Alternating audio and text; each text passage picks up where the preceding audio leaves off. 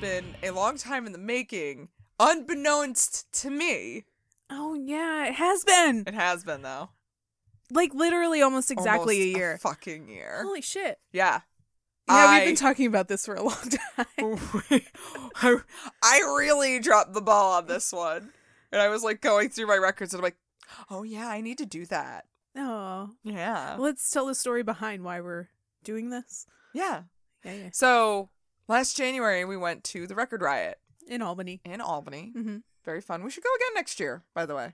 As long as they don't take unflattering pictures of me and use them as their event I page, think because that's what that they, that's it's a covert operation to That take is exactly what they did, and Yeah. I don't like it. dear so Albany record riot. please knock stop. it off. Please, you do not have my permission to use No. my face in your in your promotional shit I don't think we because signed you anything, take terrible pictures of me. right? Awful. But anyway, so we Yes. went last year. Yeah, so we went and we were just at a booth. We were looking at records like you do at the record riot. Yeah. And I found Big Country, looked at you, and said, Hey, it's in a big country by Big Country because apparently bands that have songs after their band name tickles our fancy. Yeah, exactly. It does. But does. also it's a really good song. Um, yeah, and I basically at this point was like, That's the only song by Big Country. yeah. To which I was told immediately by the man working the booth that I was wrong. Yes. And I'm sorry I forgot their names. Uh One Mark, I Mm. and- think, and, Nick.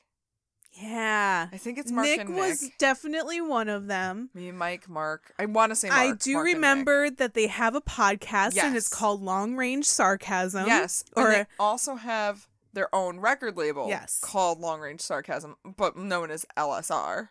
LRS. Long Range Sarcasm. That's it. you know words.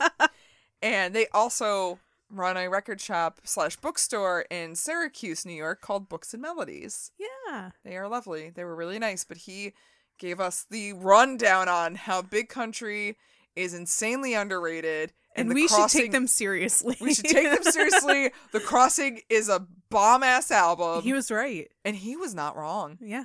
But I will tell you, I just listened to The Crossing. Oh, really? I have had that fucking album for almost a year, and I just because I wanted to save it for a special for doing the Yeah. episode, and I thought initially I was just gonna do an episode on the album The Crossing, but there's not a whole lot to talk about about the album itself. Mhm. Then I did some digging Mhm. and realized Big Country, it's got an interesting story. Cool. So today, Can I call them Big Cunt for short? yes, Cool. I actually am just disappointed I didn't realize that I could do that. Damn, I'm dropping the ball. Welcome to Rock Candy. Yeah. and and we're talking about Big Cunt today. your weekly podcast bringing you sweet treats of tales and stories from the world of music also bringing you big cunts yes. That's Oh, what you're here God. for. you're here for the big cunts i mean yeah at this point uh, we've been told we're you either love us or think we're cunts so Yeah. it kind of works Yeah. kind of works actually This I is a feel- very appropriate episode for us. So we're your big cunt hosts i'm maggie I'm Ashley. and yes we are talking about the band big country which i bet like people either saw the title there's three reactions to this people saw the title and were like, oh shit, Big Country, they're a great band. I can't wait to hear about it. Yeah. Or they saw Big Country. Didn't they have that one song called Big Country? Or you saw it and you said, what the fuck is a big country? Who the fuck are you talking about? yeah, so there are three reactions. I don't know which one you fall into, but welcome. Enjoy your stay. Hopefully, we can learn you something. Because I have problems with the fact that this band didn't get bigger. Yeah, I mean, this album is a really good album. The Crossing's a very good album. And they deserved uh, a whole lot more recognition Oh. than they got. Even Yeah. even though in a big country was their number one in America at least. Yeah. It didn't get enough recognition that it deserved. It's a fucking jam. Yeah, no, it's, I mean, yeah, Big Country's a jam. And the whole album, The Crossing, is a jam. And Yeah. They had a couple other albums that were definite jams. They had some flops, Yeah. which I will totally get into. Woof. But they can be definitely compared to U2 because they're kind of like the Scottish version of U2, like that big sound music and but they're Scottish and like they were coming up around the same time and they actually were friends. I'm They ran squinting- in the I'm same circles. squinting I my know. eyes like, Like, real what- hard. like as squinty as I can squint them. What the listener doesn't know is I'm trying really hard to explain this to Ashley, and she, I think her eyes are closed now. No, I can see, Oh shit! Yeah, oh my god, you're doing a good job. and my nose is turned up. So Yep. Oh no, you, yeah, no. I'm I'm trying real hard. No, my pro. But here's my problem: is that like YouTube got huge and Big Country didn't. yeah, That's where I'm trying to go with this. Is that they can be casualties of compared- war, man. Honestly, though, yeah, and like they sang a lot about similar things, and for some reason, you two skyrocketed. Big Country did not. It was the mullet, wasn't it? It was Bono's mullet. I That's mean, what that did was it. hot though. Yeah, Was it? That was an Uncle It was Jesse so mullet. hot. And then of- like the best big country could do was like really tall spiky hair. they just couldn't get that sweet mullet that Bono had. Yeah, it was definitely the It mullet was the then. mullet. Yeah. That's what it was. And then it turned into sunglasses. It was fucking Hey, he sunglasses. wears those because he has glaucoma. Wait, okay, really? that's that was his excuse. I didn't He's like, I know wear that." these douchey blue and orange sunglasses because I have glaucoma. I mean, can't he just get surgery? I mean, my mom has glaucoma too, but she doesn't wear douchey Bono sunglasses all the time. Well, your mom's not douchey Bono, is she? Exactly. Oh my god, can you imagine if your mom was Bono? I wouldn't talk to my mom anymore. Ha- no, actually, I would because then I can go visit her at her castle next door to Enya. Yeah, So right? I mean, honestly. I, I'm I would only have a relationship with my mom for Enya if she were Bono from U2. Worth it. Worth it. Yeah, I like this alternate universe. It's a really weird alternate universe where your mom's Bono. Very weird because Bono would have to be able to give birth, so You know what though? If there's any musician who's gonna do that, it would be Bono. right?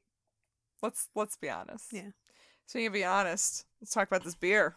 This beer we're drinking. It's honestly good. Get out. Brr, brr, brr, brr.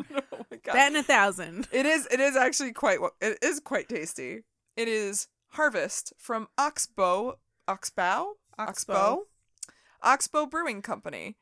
And it's Harvest because Big Country's actual first single is called Harvest Home. This is a deep cut that only a fan would know. and even a fan might be like, I don't fucking know who they're talking about when we put out the teaser. But here we are. It is a wet hopped farmhouse ale. Oh, production time was five weeks, and they tell you to keep it cold and enjoy it fresh.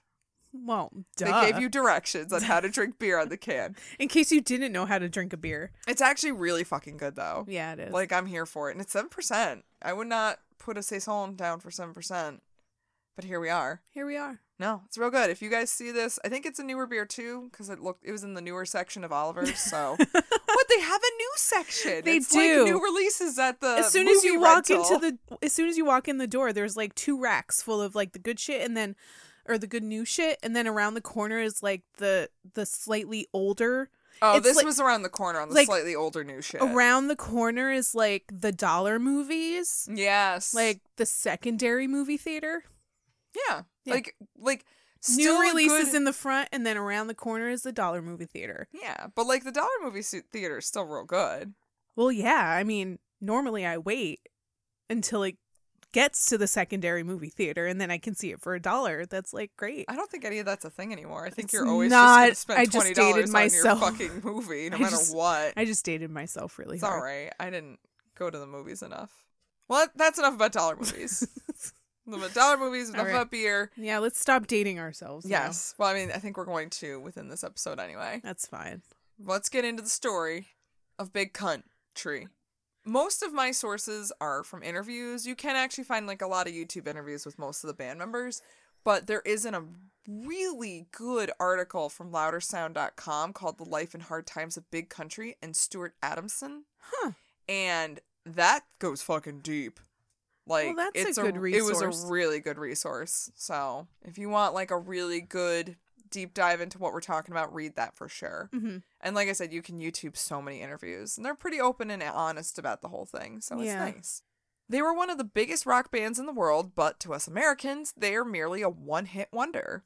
Granted, their US hit is a timeless banger. It's so good. So good. You can throw that shit on the jukebox any day of the week. I will never get sick of it. Yo, that shit. Weezer, get the fuck out of here. Don't even touch it. oh, Don't if oh no, even do not think about it. do not kids bop that shit. I swear to God, Weezer. I will come for you. swear to God. I will come for you. We're gonna. But Big Country is more than in a big country. Their discography is vast and impressive, and so is their story, filled with inspiring ups and crushing downs. What happened to this band across the pond outside of their brief US success? Why did this band not continue to get radio play here when they are so beloved around the rest of the world? Yeah. Riddle me that fucking US. Yeah, because we fuck up. We don't know good shit when we hear it, honestly. Sometimes we do, sometimes, but sometimes we drop the ball. and sometimes we bono. well, let's take a deeper look at this rock band's history and try to figure it out. Big Country is a rock band that actually is from a relatively small country, yeah. Scotland. But a pretty good country. Oh, that's a good country, though. yeah. I think it's fair to say that the start of this band lies in the heart of frontman Stuart Anderson. Born in England to Scottish parents who decided to move back to their homeland when he was about a toddler, he had been playing in the music scene since he was a kid, and then he started his fair share of bands throughout his youth and high school. But before Big Country, he probably figured it was the punk rock new wave band Skids that he started that he would make it big with. Oh, that was the time, wasn't it? That was the time. The skids. Which I don't I don't know about this. No. Ooh, I don't know about this, guys. the Skids were formed in 77, and Stewart shared songwriting responsibilities with their frontman, Richard Jobson. They found some success in their single Into the Valley, which landed at number 10 on the UK music charts. That's, you know, nothing That's to shake a not- stick at. Yeah, honestly, Yeah. That's pretty good. not bad. Unfortunately, they began to increase in the amount of infighting as Richard tried to take more control of the band. This led Stewart to eventually leave Skids so that he could start a band where he could be in charge. And this was just as well because the Skids broke up a few years later. But you could say he definitely left his mark. I fucking hate you. Skids. I fucking hate you. Oh my god. Somebody had to do it. Oh. There's only two of us here. That's the end of the podcast, guys. We're done. We made a shit joke. We gotta leave we now. finally gotta go. This is it. finally made our skid mark joke. We're good. That's what the whole. This has all been building up to that, hasn't it? Oh my god. Back at square one, Stewart decided to start a band with his friend Bruce Watson, a native Canadian who moved to Scotland as a child, which is funny to me because he arguably has one of the hardest accents to understand. It is a deep ass Scottish accent. Really? Yeah. All right. well, Like- what part of Scotland did he move to? I can't say it and remember it. So Scotland. He moved to Probably Scotland. northern Scotland. Probably. okay. Bruce brought with him an arsenal of talent in his guitar skills. He found ways to add colorful contrast to Stewart's vocals and melodies. Initially, they thought they had the band rounded out with drummer Clive Parker, Alan Weishart on bass, and his brother Peter on keyboards. But now some may know him better as Scottish National Party Member of Parliament, Peter Weishart. Oh, Yeah, he became a politician. that seems to be a thing. It is a thing, I think. The first this first version of Big Country was passable. They sounded fine enough, but were obviously still trying to find their sound. And this was painfully displayed when, for some unknown reason, they were chosen to open for Alice Cooper. What? I want you to sit on that for a minute and really like who But what? what? But Why? it Yeah, uh, happened. Wasn't great. that that makes my brain hurt. Yeah. I mean, this concert was terrible for a couple reasons. First I of can all, think of several reasons why this would be terrible. Yeah, I mean, I don't even really need to. Spell you don't this need to out. explain it. I really I get it. it. Look, Big Country was not metal at any point in their existence, No. so they aren't going to be something that Alice fans are going to be like going for. who made this decision? Like, did, Management, I think they were just trying to get Big Country some kind of exposure. but And then did there's they a friend of just, a friend, and like a negotiation was formed. Were they just like, well, we're in Scotland. We need a Scottish band. Let's get these douchebags over here. I have no fucking idea. I wish I was a fly on the wall of that conversation. Granted, if they were trying to find like an actual Scottish band to open to appropriately open for Alice Cooper, I bet they'd be pretty hard pressed. Yep. So, I guess. I guess. I guess. Maybe. Uh, wasn't great though. Also, their music still didn't have the thing it needed to move the masses. It didn't have that itty bitty ting yet. Yeah. Label companies were passing on them, and with that, manager Ian Grant convinced the two original members that a shakeup was in order. So keyboards were out, and of course, that also meant his brother was going to go with him. Mm-hmm. And Clive left with his drum kit too. Stuart and Bruce looked around their circles and found two session musicians who they knew from the band On the Air, who opened for the Skids a couple times. this included drummer Mark Brzezicki and bassist Tony Butler. At the time, Mark and Tony were trying to get out of their session limbo by trying to find a band that was just starting from the ground up. They called themselves Rhythm for Hire, and at first they were just brought on to help record Big Country's first single, Harvest Home. Oh. But the chemistry was just there, and they became permanent fixtures in the band, Well, good for them. right? Rhythm for Hire. Right. As they worked on more songs that showcased their developing big sound, they managed to get themselves signed to a record label, Mercury Phonogram Records. From there, they were set up with producer Chris Thomas, who had worked on classic records like Dark Side of the Moon and Nevermind the Bollocks. Oh.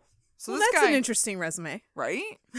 so I mean, yeah, but like it's a nice mixture. You're like, oh, Yeah. you got a little Pink Floyd, you got a little Sex Pistols. All right, Because I guess Big Country kind of falls somewhere in the middle of Yes. those two. I would 100% agree with that. Yeah.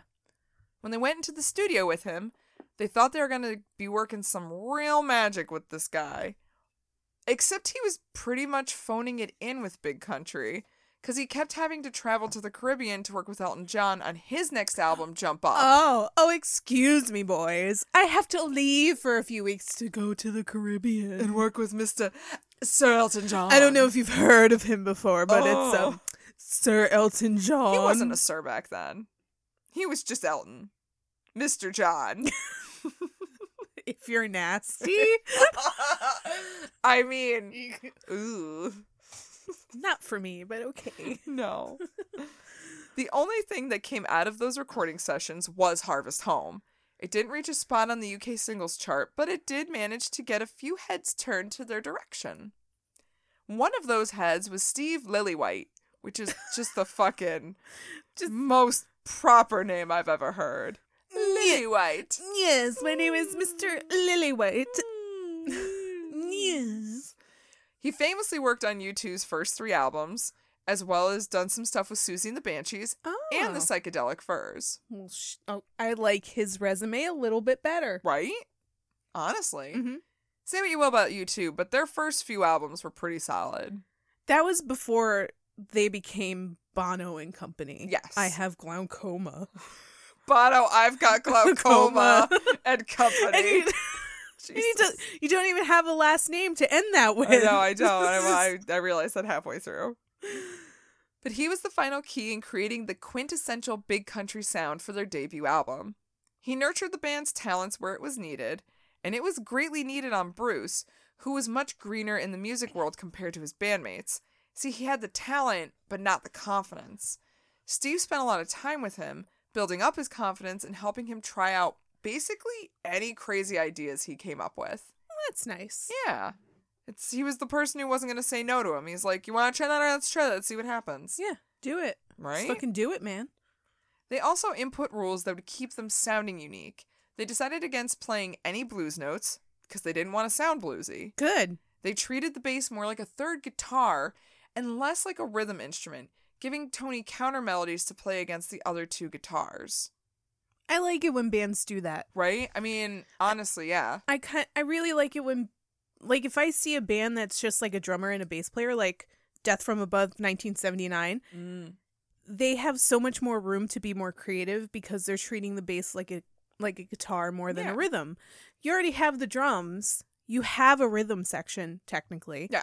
So you can kind of treat the bass more like a guitar and you know, do leads instead of Well, just And think basic back shit. to our bassist appreciation episode. All of them, from like Esperanza to fucking Getty Lee, Mhm. all of them treat the bass like another guitar. Yeah. They don't just like keep the rhythm. They play Yeah. these amazing counter melodies. Yeah. Or melodies even. Yeah. They discovered using harmonizers, delay, and reverb that they could give their guitars a different tone, one that makes them sound like bagpipes. That's why they sound like bagpipes. Yep, because they sound like bagpipes. And let's not forget the drums, where Mark was inspired to give them a bit of a marching feel without making it a marching song. He used the drum part of Paul Simon's 50 Ways to Leave Your Lover and blend his own style in it. Steve loved the natural rhythm of it and encouraged Mark to just keep going with that. It's kind of like um they're taking very traditional Scottish sounding instruments or Scottish sounds and updating them Yeah, that's exactly what they're in a doing. modern I guess what is this 80s 90s Yeah, way I mean it's modern. yeah in a more modern way that people haven't really heard before Yeah, it's which makes it all the more bittersweet that they didn't get as big as they could have in the US Yeah. because they could have influenced so many more people I agree. I think the music world could have benefited from a little bit more big country. Yep. Just throwing that out there. and and more big cunts is all I'm saying we need a few more big cunts. Yep. Big cunts here. it's a few more It's a couple. With all this work put into it, you think this album is going to be some real hotness, right? mm. Yeah? Well, kids, you'd be right. Big Country's debut album, The Crossing, is still held in high regard even today as an acclaimed piece of work and just a damn bop. yeah It's a good album. It's If- solid. if you only know in a big country you should go and check out The Crossing because the whole album together Oh, yeah. is a pretty awesome experience It really is. And going back to touching upon like how they make that unique sound, you know, they make a big deal about the fact that they don't use keyboards and synths to make those sounds. yeah They make it all throughout their own instruments and through experimentation. truly the most impressive part to me is the fact that they really do make the guitars sound like bagpipes, Yeah. which is crazy to me. yeah, how do you fucking do that? Yeah, even And they even make them sound like violins and stringed instruments because they just like use these different techniques. Mhm. And they got creative and they had this producer who was 100% behind them in trying different things. yeah, So it just goes to show if you let people like just experiment, it can turn out really good. mm-hmm. But also have your get a grip friend because we have had some times where people have experimented and it did not end well. yeah. You especially need that get a grip friend when you're like, but a double album for my sophomore effort sounds like a great idea. Don't do it. It's never a good It's idea. never a good idea. Stop. Don't. Don't fucking do it. It's more than just basic rock music. It has a modern twist, but also touches upon traditional Celtic sounds and epic moving songs. For a time, it got them classified as Celtic rock, which kind of led them to be compared unfavorably to Thin Lizzy. Mm. Because a lot of people be like, oh, you're just trying to be fucking Thin Lizzy. And they're like, I mean, that's great. We fucking love Thin Lizzy, but we're not. Yeah. No. I can see where they would get influence from Thin Lizzy, but not yeah. um not be a copycat of it. No, I don't think that they're like Thin Lizzy at all. And I think the problem was that people would just categorize them as Celtic rock band. Yeah, and they would just be like, "Oh, well, Thin Lizzy is that, so you're that." And then you're like, but we're But not. no. And then people who want Thin Lizzy listen to Big Country and they're like, you're not Thin Lizzy. And they're like, we know. what the fuck? You're not Thin Lizzy, you're like Fat Elizabeth. Damn. That was a Cold-blooded. really bad joke. I'm No, I sorry. like it. It's really fucking terrible. No, that was fucking terrible. I'm sorry. Go sit in the disappointment corner. It is technically hard to categorize them because they even get a little proggy with songs like Poro Man. Is that how you say it? Poro Man? That's how I would say it. All right. What it runs nearly eight minutes and it definitely has like sections. Like axe. Yeah, like it really does feel like a prog song. you're kind of sitting there you're like, huh, you I guys bet are they- really getting into this. I bet they listened to a lot of Dream Theater before they wrote that song. Was Dream Theater around in the 80s? Yes. Okay. Yeah, they s Actually, Mark has sa- stated that he's heavily influenced by Genesis. Oh, well that makes sense. That makes a lot of sense. Yeah. Although arguably Phil Collins Genesis not as proggy as Peter Gabriel Genesis. Yeah, you needed that fucking Weird motherfucker. weird ass shit that Peter Gabriel was bringing into it. Oh, But Peter also, was Gabriel. this like early mid 80s? No, this is like 83. Okay, then 83-ish, I don't 82, think 83. Dream Theater wasn't around. No, it yet. wasn't. We're just gonna go with Genesis. we'll go with Genesis. Probably yes. Yeah. Probably oh yeah. Rush. Yes. Rush. Yes. Yes. yes, Genesis. Yes. Yes. Anything with just one word. They were Prague. Yes. And the maturity of the lyrics were praised as well. Songs like Inwards and Chance deal with loss, and they even touch upon the historical with the song The Storm, which is about the 1745 Jacobite Revolu- Reb- Rebellion. Why could I say Jacobite and I couldn't say rebellion? I don't know. Jacobite. Thank you, Jacobite. I didn't even know what that was. I had to look it up. Um, you can learn all about it if you watch Outlander. Oh, is that what Outlander's about? Uh, At least the f- first season, first or second season, but yeah. Uh, main Oh. character, what's his face? Ja- Sure. Jamie is a Jacobite. I think. I watched it a while ago. I don't remember. It's a real stupid show, but I kind of really like we just it. watched it for the steamy sex scenes. no, they're not really even that like steamy. Um, I like historical dramas. I know. I know you do. Well, for those of you who are like me and don't fucking know what that is, the Jacobite, yes, you did it. yeah, the rebellion was an attempt by Charles Edward Stuart to regain the British throne for his father, James Francis Edward Stuart. It took place during the War of the Austrian Succession, when the bulk of the British army was fighting in mainland Europe and proved to be the last in a series of revolts that began in 1689. Mm-hmm. Yup. I found that on Wikipedia because I saw that and I'm like, what the fuck is that? Yeah.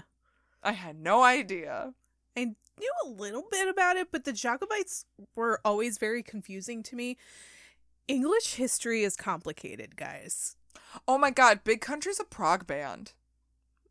Yeah, they're writing long songs about history. Yeah, they're a prog oh band. my god. Big Country's just prog rock. Kinda Holy shit. prog rock with guitars that sound like bagpipes, Yeah, but also that's kind of proggy. but also the best prog band? Yes. Definitely. Question mark? You're not Thin Lizzy, you're just a prog band. They were seriously miscategorized. Oh my god, sincerely. But of course, the song that really made an impression was In a Big Country. It received heavy rotation on radio and all around the world, and the music video was a hit on MTV. No, and- Oh, I don't re- even remember the music video. Yeah, it's just kind of them playing. Is their a big instruments country and then- playing in a big country? yeah, and then there's like a little story going on. Oh, okay. It's it's it's it's fine. It's an 80s music video. It doesn't really make sense. Of course. but like it's trying really hard to be epic too. All of this helped to get The Crossing to sell over 2 million copies worldwide and get three Grammy nominations. Huh. They never won one though. Oh, There's a wow. cute little story I, re- I saw in one of the interviews though. They talk about apparently um, they thought they were going to win the Grammy because I guess they have, they'll have you rehearse winning a Grammy, Mhm. like receiving it. Yeah. I don't know if they still do that, but they at least used to do it in the 80s. And so they had Big Country rehearse it. I guess they don't have everyone rehearse it either.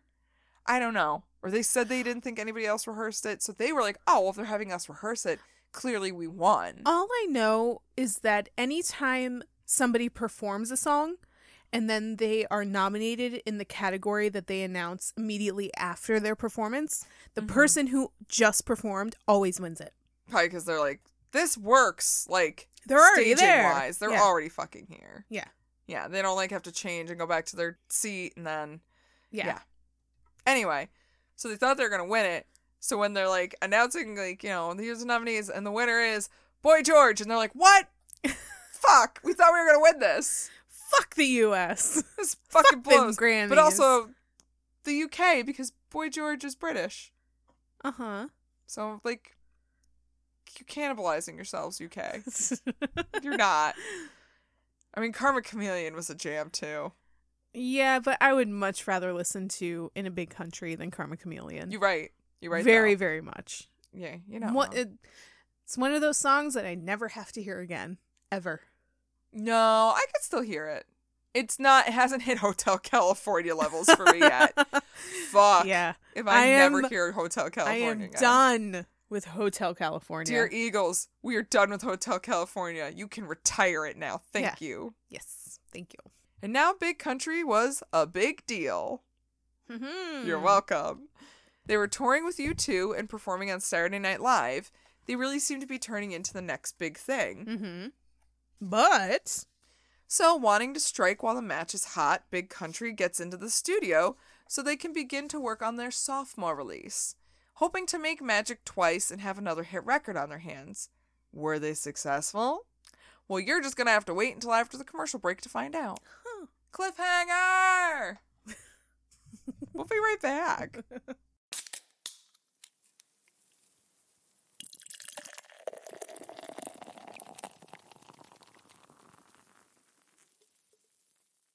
We back. hi, oh wow.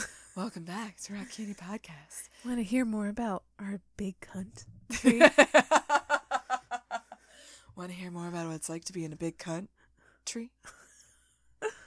I always like say the cun. I don't say the T. I don't know why. Because we're Americans from New York, and that's what we do. Oh, Okay. That's fair. Yeah. All right, picture it. It's 1984. Picture it, Sicily, 1984. but seriously, I mean, like, we were just born. It's fine. We could picture this. yeah. Yeah. It's 1984, and while working on their next album, Big Country releases the song Wonderland as a standalone single. It still possesses the feel of their debut album, but it didn't really move far in the US charts. They did land a top 10 spot in their homeland of the UK, though, and many critics have praised this as a probably their best single. Oh. And it's a, it's, it's, it's a bop, it's jam. Mhm. I'm going to give it to them. For their next album, they decided to record in Stockholm, Sweden at Polar Studios, owned by ABBA. And they. Huh. right? Okay. You're like, "Ah, ABBA. but Yeah, ABBA. yeah, okay. They brought back Steve for producing. However, this time around, there were technical issues abound everywhere. Okay, so ABBA, what did you do? What'd you do, ABBA?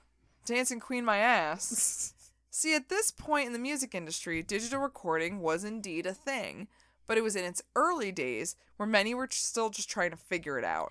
So ABBA was trying to be like super technologically forward and they just fucked it up. I mean, maybe. Well, it's just more was a learning curve thing.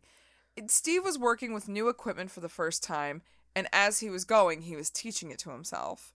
So he didn't fully Grasp the Yeah. whole how to like the Digital best ways to use it and utilize it to for the best sound. Okay. That kind of thing. I mean, did it not come with an owner's manual? Probably not.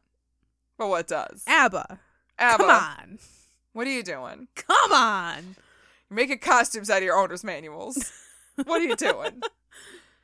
It was a lot of experimenting, like it was last time, but this time around, the experimenting fell flat. Well, it wasn't really like experimenting with sounds and, ooh, let's make this cool song because we haven't heard this sound before. It was more like, what the fuck am I doing? I don't know. Let's see. I don't know. We're going to Woo. fuck it up, but sure. Ooh-wee. We're gonna Yeah. see. They went real Mr. Poopy Butthole with it. Yeah, they really did though.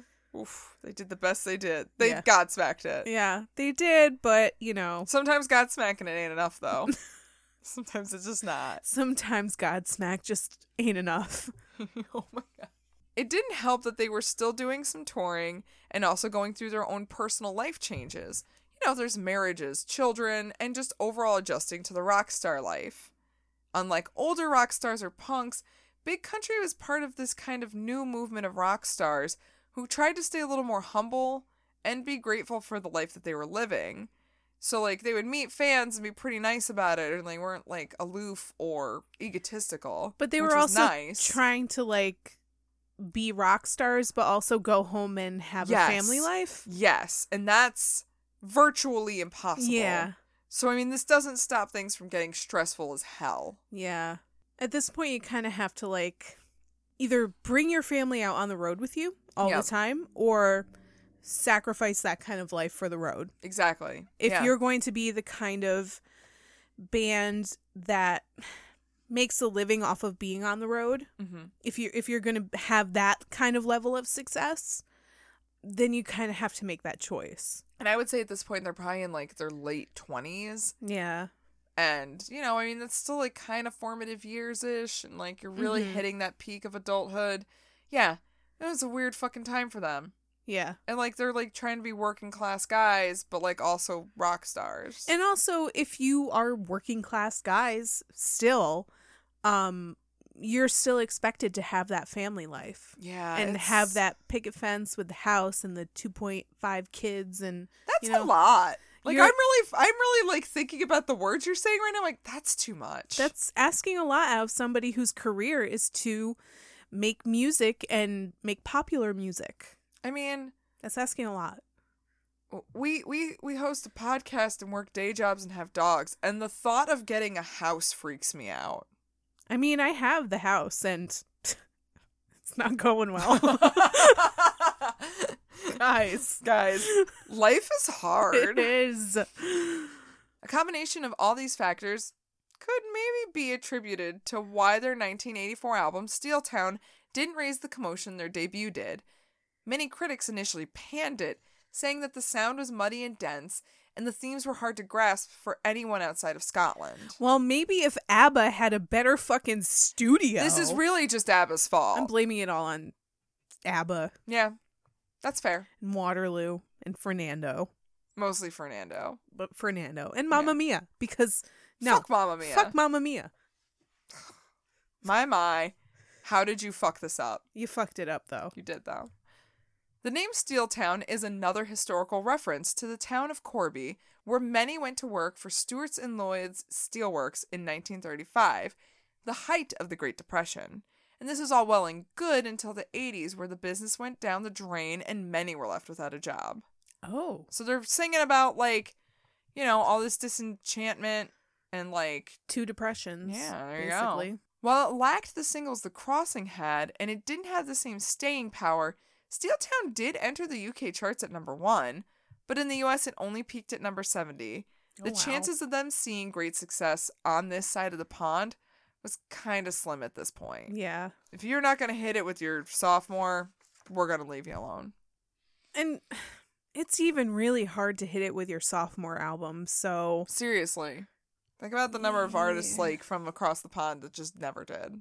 yeah, It's a lot. At this point, the music press took this opportunity to change the portrayal of big country from these jolly Scotsmen that everyone, oh, that fun, jolly, happy men, to this grim and pompous Scotsman. what? That they're trying to push these social, you know, vendettas and, oh, and you've got like morals. And it's the 80s. Nobody wanted to hear about this shit. Nobody wanted to hear about their disenfranchisement of their lives. Nobody wanted to hear how depressing things were. Everybody's hopped up on cocaine and wanted to hear about how hear about the big country dreams stay with you. Everyone's just Christian Bale and American Psycho. Kinda. Making money, snorting coke, killing people. really upset about business cards. Yeah. Yeah. They were no longer being viewed as these Scottish darlings, and with that, the honeymoon phase was over. That's lame. It is lame. Mm. That's a really bad promotional uh tact to yeah, take, I guess. yeah. But they still had the popularity to land them a spot on the Band Aid single. Do they know it's Christmas? Oh. But do they? oh. Do they have any idea? Do you think they know about Christmas? We should tell them with a song. Hey.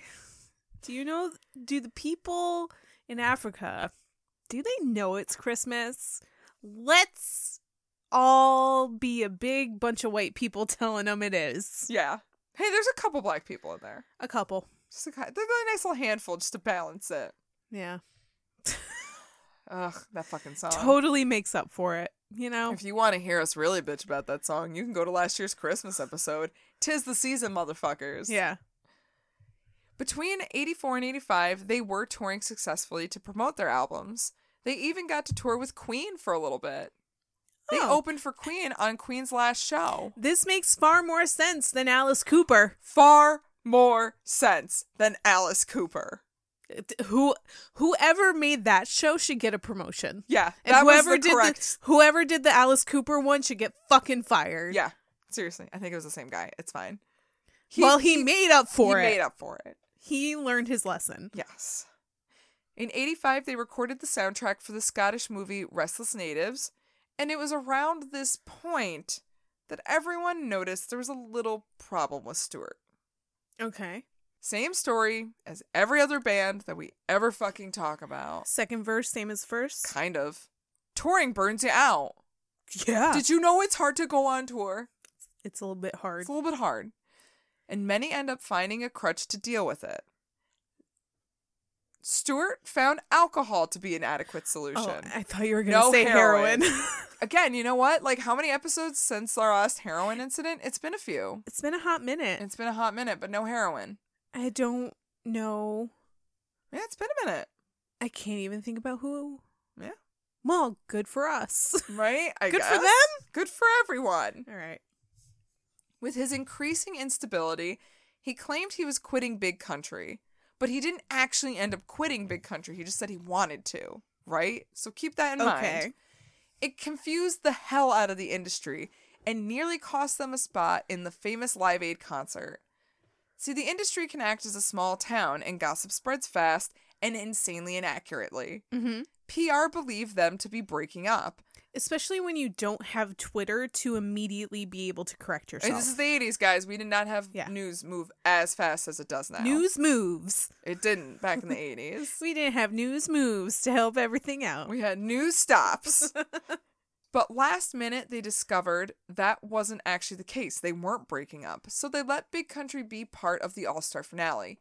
However, Mm. they weren't able to get themselves a spot to perform solo, perhaps ruining massive exposure to the world that bands like U2 got that day. Ugh. Fucking you two. I mean, fucking I'm U2. sorry. But Look, fucking you two. 80s U2 was fine. I'm fine with 80s U2. You know what? Like one or two 90s albums. I actually really, really like Sunday Bloody Sunday. Yeah. That song is fantastic. That's a that's I was gonna say that's a jam. I don't want to call it a jam though. it's just a good song. Um basically like mid early mid nineties, you two. Octung Baby was a good album. Mm, yeah, that was like their. I think that was their last good album After because that, that was like '93 ish maybe. yeah, after that I'm like, nah. Look, once once Bono started wearing those sunglasses, it was all over for me. Once, Once he got the glaucoma. you got sorry I Bono, can't once get you off got your of it. fucking glaucoma. I I just can't. Some people have can't. heroin. Bono has glaucoma. It's fine. He's there got are so those many fucking U2 fans sunglasses. right now, right, that are probably just like, why do you guys hate U2 so much? It's Mostly Sorry. just Bono guys. And I don't even hate, you know what? I don't even hate him. It's He's just so just an easy, easy. target. So easy. You know, I would 100% own up to it. I don't hate Bono. He's just an easy target. yeah. I'm kind of just following the herd with this one. Yeah. and like their later music is not good. no. Guys, like like anything after like mid 90s is just not good. And that's fine. basically that one video where it's just the edge Oh and his face and somebody is like people are just putting their feet all over his face that's when i Yeah. was like no i'm done with you two i'm done Also- i can't Also, The Edge. also the edge I think that's enough of a reason for us to not like U2. You're welcome. someday we'll do an episode or two on them and it's gonna be a fun time Oh my god. Woof.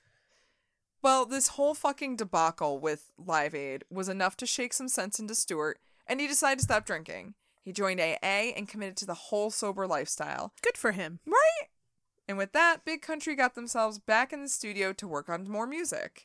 cool And at this point in their career, they are beginning to see a lot of record label interference. Hmm. Because they're not doing great, but the record label wants them to do great. So Yep. what's the record label going to do? They're going to Hey. take charge. hey you should do these things Right? here's a list We're going to make you do them. fucking do them They got a new A&R guy in order to, to get them to top the charts again.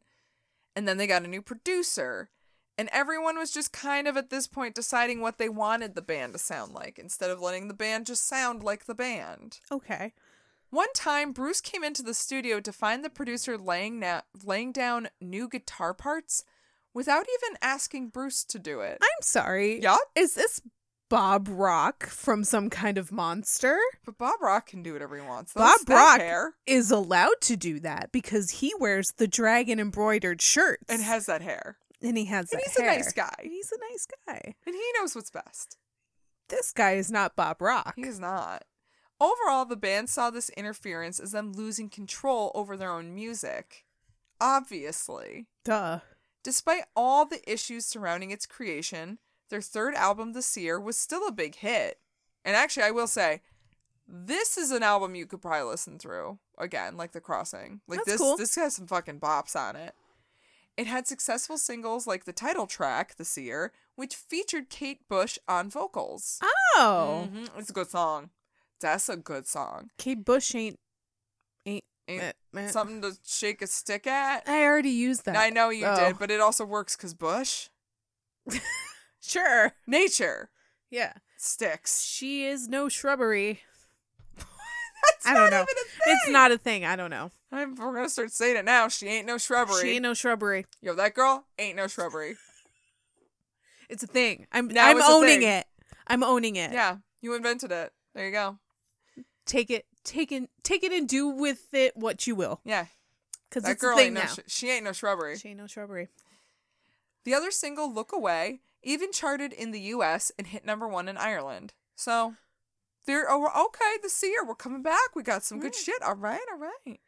There are two mixes of this album. The first was done with the band's approval, but it was rejected by the label for not sounding commercial enough. So they remixed it again and released that one. And that's actually the one you hear. Okay. And it is good yeah. for what it's worth, not bad. Many praised the album for being a return to form for Big Country, going back to that big sound that made them so popular in the first place. Considering the success of The Seer, the label execs wanted to make a really solid effort to win the US audience back. They're seeing it, they're like, mm, we can taste it, we got it. But let me guess. They fucked it up. Well, they tried with their 1988 follow up album, Peace in Our Time. They brought in producer Peter Wolf, who worked on Starships We Built This City and Hearts These Dreams, Yeah. right? You're like, okay, jams. It has to work with that resume, right? You would think. Well, I hate to be the bearer of bad news, but it didn't work. No. Ooh. They lost that edge that made them unique, trading it in for pop sounds. I mean, arguably, Like- Hart kind of did the same thing. Well, yeah, and but like I- I think it kind of worked for Heart. it did work for Hart. it's not going to work for big country Yeah. and actually this album is bad this is a bad album i listened to like a good chunk of it and i'm like uh-uh this ain't it oh no that is disappointing. it's not good and it does it does sound like starship and it does sound like 80s heart and that's why it doesn't work yeah, they're big country isn't those bands they're not the kind of band that can transition into that kind No. of uh look and sound. Hart can do that. right Jefferson Starship can do that. Starship Jeff- jefferson airplane jefferson, Jefferson starship starship Airplane Starship can jesus but Starship can do that. Starship. Starship. No, not that Starship. Starfleet. That's Starfleet. It yes. is. But the point is, yes, those bands, man, we're going to have to do a transition from, we're going to have to do a timeline of airplane to Starship someday because that shit's bananas. That is I don't know why that works, but it does. that is a several episode thing, I think. And I don't know if I'm mentally prepared for it. I don't think any of us can deal with that right now. No. Maybe in 2020. 2019 has been shit. And I don't think I anyone wants cannot. more shit. I cannot deal with a three-parter on Jefferson Airplane, Jefferson Starship, and Starship. No. Mini miniseries. No. No, we're not ready for that, guys. Not- That's some primetime shit. That I'm not ready. Maybe next summer. Yeah. Maybe. Let's see how 2020 starts to shake out. but anyway, everyone saw through this attempt to win back the American audience and they completely dismissed it. And coincidentally, this is their worst performing album in the US to date. Honestly, I'm not surprised. Yeah. With this plan going bust, manager Ian Grant came up with an alternative. What if instead of trying to get the Western market, they, fo- they focused on the Eastern? Okay. So they decided to play in Russia's first international rock festival. in oh, you're 19- talking about Russia. Oh yeah, no, you thought I was going to Asia. I wasn't. I Yeah. went Russia. okay. Yeah, I realized when I typed that, I'm like, everyone's gonna think Asia. It's not Asia, it's Russia. I like the twist though. But a twist. Mm, they twist. Well, they played in Russia's first rock international rock festival in 1988, and they followed it up with a brief tour. Mind you, still Soviet Russia. the idea was that by performing to the USSR, they could break some of the stereotypes and expose the Soviets to rock music outside of their own country. It had mixed results. Some found it to be a helpful way to expose not just big country, but overall world popular music to Russia, but many saw it as an insincere political statement. Okay. It was weird, I mean, Russia was kind of iffy right? at this point. Russia so- wasn't ready to play ball. Yeah. Yeah. Still Soviet Russia. In Soviet Russia, big country, dream you. Okay. Yeah. That's how fucked up it was. By the end of the 80s, Stewart decided the band needed to split. It had reached its conclusion. So everyone went off to do their own thing. Mark went to drum for acts like Sting and Pete Townshend and Tears for Fears, and he went back to session like a motherfucker. mm-hmm. But in 91, they all got back together and decided that there's still something left in them and they wanted to try it again. Except for Mark, because bitch be going hard at that session playing. At this point, he was already stretching himself pretty thin. So the best he could offer them was working as a session drummer, which was really no different than before, except now he just couldn't go on tour with them. I mean, if you got a solid gig as a session musician, then don't fuck that up. Yeah, in interviews, he says that it wasn't that he didn't want to go back to the band, but he's somebody who always has to be working. And which if I th- guess we can relate to. and if you are like if you have a solid gig as a session session drummer, session drummer, and that's your thing, that's that's how you get your work is Yeah. word of mouth. If you take a year off and go tour, You're with- gonna lose so much. And you're going to he lose everything. Gets a lot from working with other artists, Right. and unlike the other guys in the band, he didn't have the wife and kids in house. Mhm. His life was music. Right. So for him, when the band was like, "We're gonna split," he's like, "All right, I'm gonna do my own thing." And they get back together, and he's like, "I want to be a part of this, but you guys need to understand this is my life." right. So he wasn't doing it in like a shitty way. He was doing it in this kind of, okay, but I have a lot else going on right Mhm. now. So let's work with it. And they did. He worked with them on their sixth album, No Place Like Home. They did a total 180 on their sound, and it was not the best choice for them. Actually, if there's any album that I would say skip over, it is this one.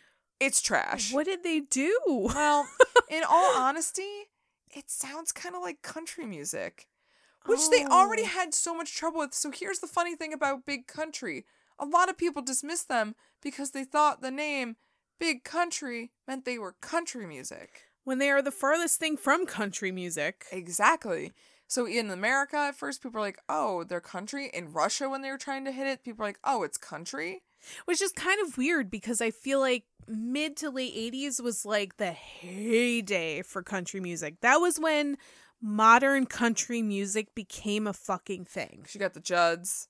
You got the Judds, you, Reba. have Martina McBride, you Mm. have Billy Ray Cyrus, Mm. you have all of like Tanya Tucker and all of them that are really making names for themselves. Vince Gill, Garth Mm. Brooks, they all got their Late shit ni- going. Yeah, late 80s, early 90s. That Yeah. was the heyday for that shit. Very much So, so. you would think, yeah, that this would hit really big in the states. You would think they would, but I guess country people are expecting them to sound country, and then they get like guitar sounding like bagpipes, and they're like, "What the fuck What is going, on, right now?" here? Well, funny little story about that. The album was never released in the U.S. Hmm. because it was garbage. its terrible performance actually got them dropped by their label. Oh no! From then on, they became a minor act, and only one album was released by a major label, their 1993 album, The Buffalo Skinners, which was released by Chrysalis. that's a pretty like morbid name. The Yeah. Buffalo Skinners. Yeah. And then the cover's just these two Yikes. buffaloes, and you're like, what are you, what are you going to do with those buffaloes? Oh, that's like a PETA video waiting to happen. It really is, though. They continued a few more releases throughout the 90s, but nothing really stuck, and they didn't see the success of their Halcyon days. By the mid 90s, it was clear that Stewart was heavily drinking again. Oh, Fell back off the wagon. cool. Hard. Eee.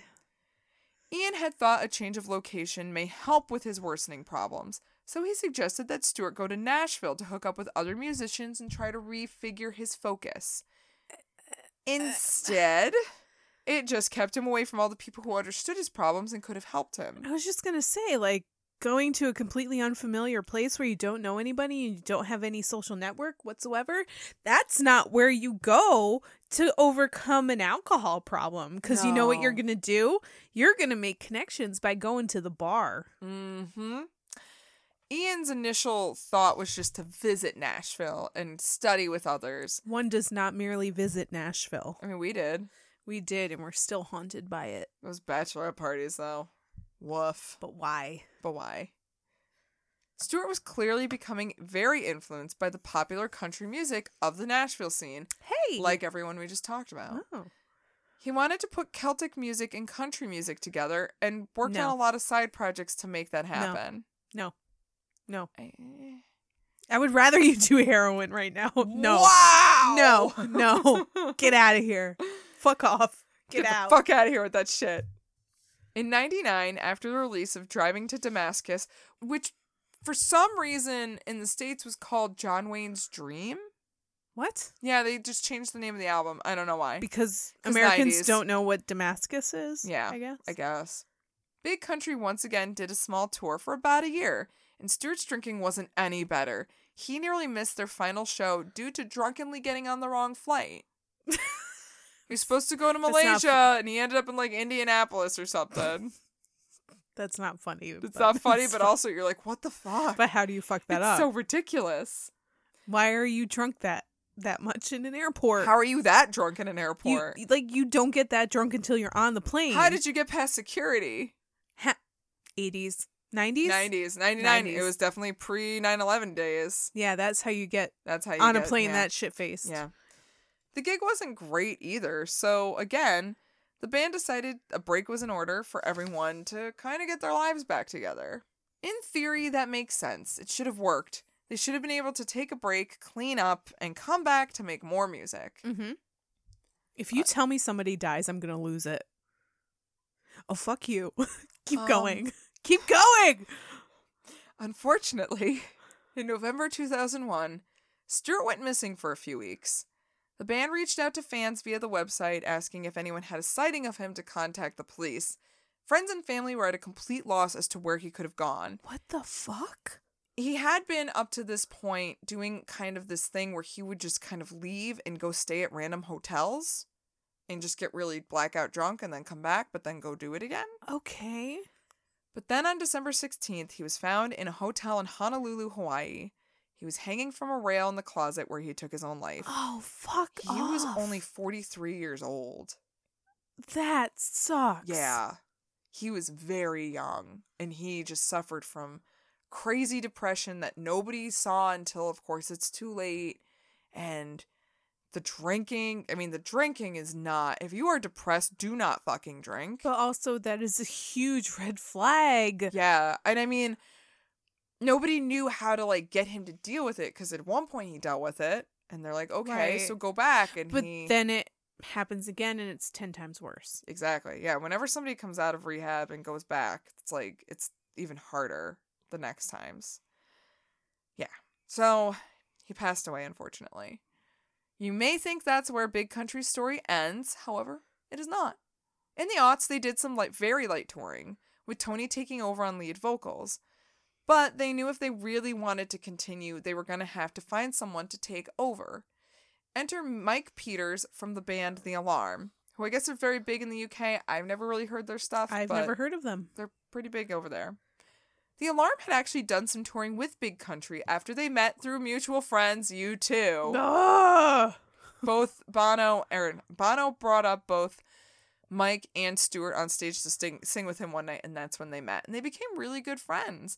He was very close to the BC guys, especially Stewart, and once he, so Stewart even suggested he take over singing duties for him.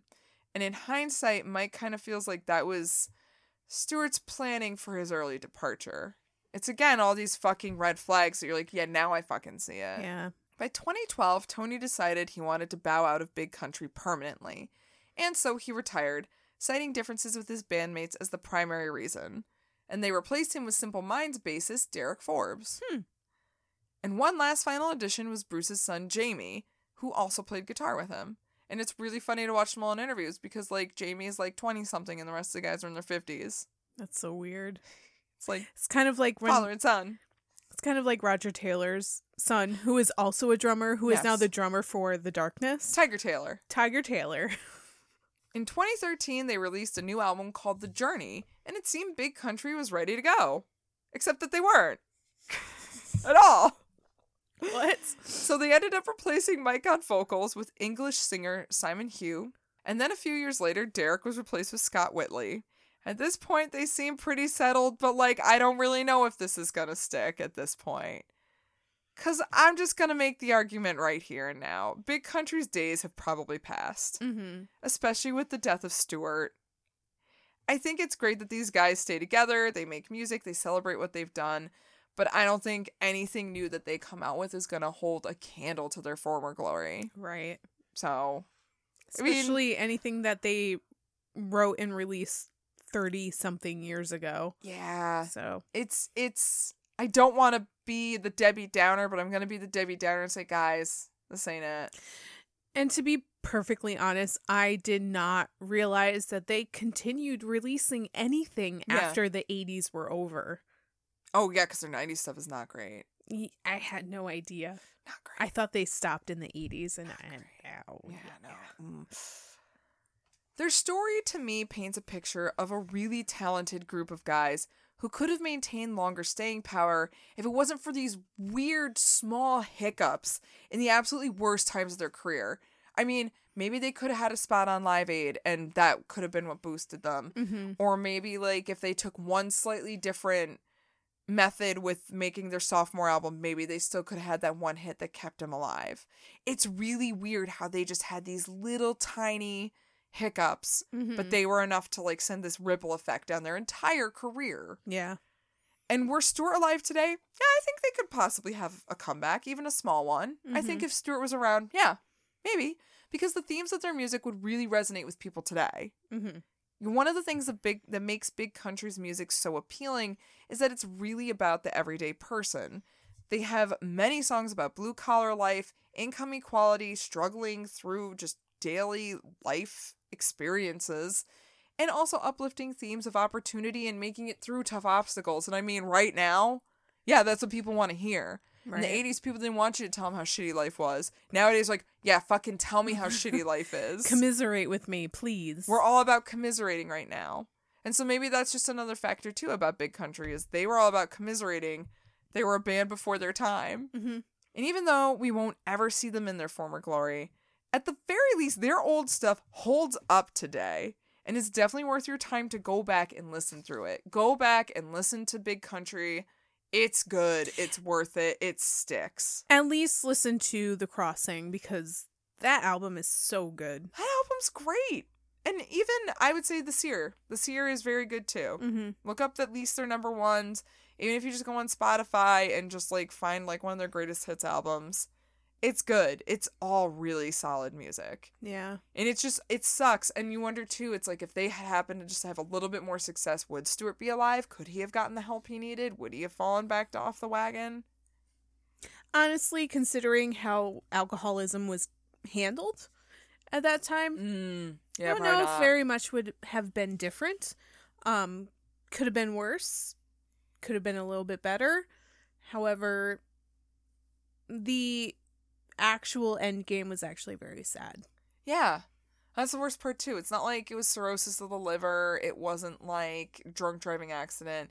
He just needed to escape so much that he killed himself and Mhm. that's it's really sad. It's sucks, you know. Cuz again, I think that they could have at least ended up with maybe like even if it was like nostalgia shit. I mean, Toto's still doing shit because people like rediscovered Africa. So who knows if there Oh. was like a big resurgence of like Nostalgia life is like real big right now. right. people of our generation are really into getting back into the shit we were into Um, when we were very young. right. Um so people he, they could have had they could have gone out on tour with another band that people were really into re-experiencing and probably would have been pretty successful. They And- definitely would have hit SPAC up. oh yeah, they would have. SPAC or like the Palace or Mhm. something like that, or some like like me and Monica, our friend Monica, went to I- the Isle of the '90s tour yep. a few years ago with like Salt and Pepper and Coolio and Vanilla Color me- Ice. and fucking Vanilla Ice, who wouldn't get off the goddamn stage. He wanted all the attention. He Jeb Bush the shit out oh, of that. he did. He did. He wanted everyone to clap for him. But if like if there was some kind of tour like that, but with more rock oriented, Yeah, like in the 80s, like you could do Big Country and Toto and just, shit like that, it would have killed. Simple Minds and shit like that. Yeah. would have killed. Yeah, totally. But yeah, I mean, it sucks. It's just, it's a shame and it sucks, but at least celebrate their music that they had put Mhm. out and go listen to it now because it's really good. Yeah, It is really good. And we're we're bringing back big country, yeah, bringing bringing it back. big cunts. Yeah, big cunts, bringing it back. Bringing it back. and I mean, so thanks, Long Range Sarcasm, for getting us to listen to The Crossing and exposing us to something that we didn't realize was so fucking good. Something that was kind of a joke to us. Yeah. that turned real This serious. turned real serious real fast, guys. That's what podcasting does sometimes. You're like, oh, I fell down this rabbit hole that I didn't know existed. Yeah. Ooh. And then you get a whole episode out of it, and it's really good. Yeah. Hope you guys liked the whole episode. Ended on a real downer there. When somebody tells you to listen to something, do it. It's a good, there's a good reason for You know, Oh, yeah, saying. Yeah. that. Moral of the story: If someone tells you to check out an artist, do it. You might be pleasantly surprised. Yeah. Yeah. So thanks so much for listening. Appreciate you and love you. And if you're digging everything, you should go visit our website, www.rockcandypodcast.com. You can find more episodes. You can comment on them. You can toss us an email. You can find our social medias and hit us up on those as well because we social media, we have those Yeah, we have to. because we It's- have to. it's a because requirement now. 2019, assholes.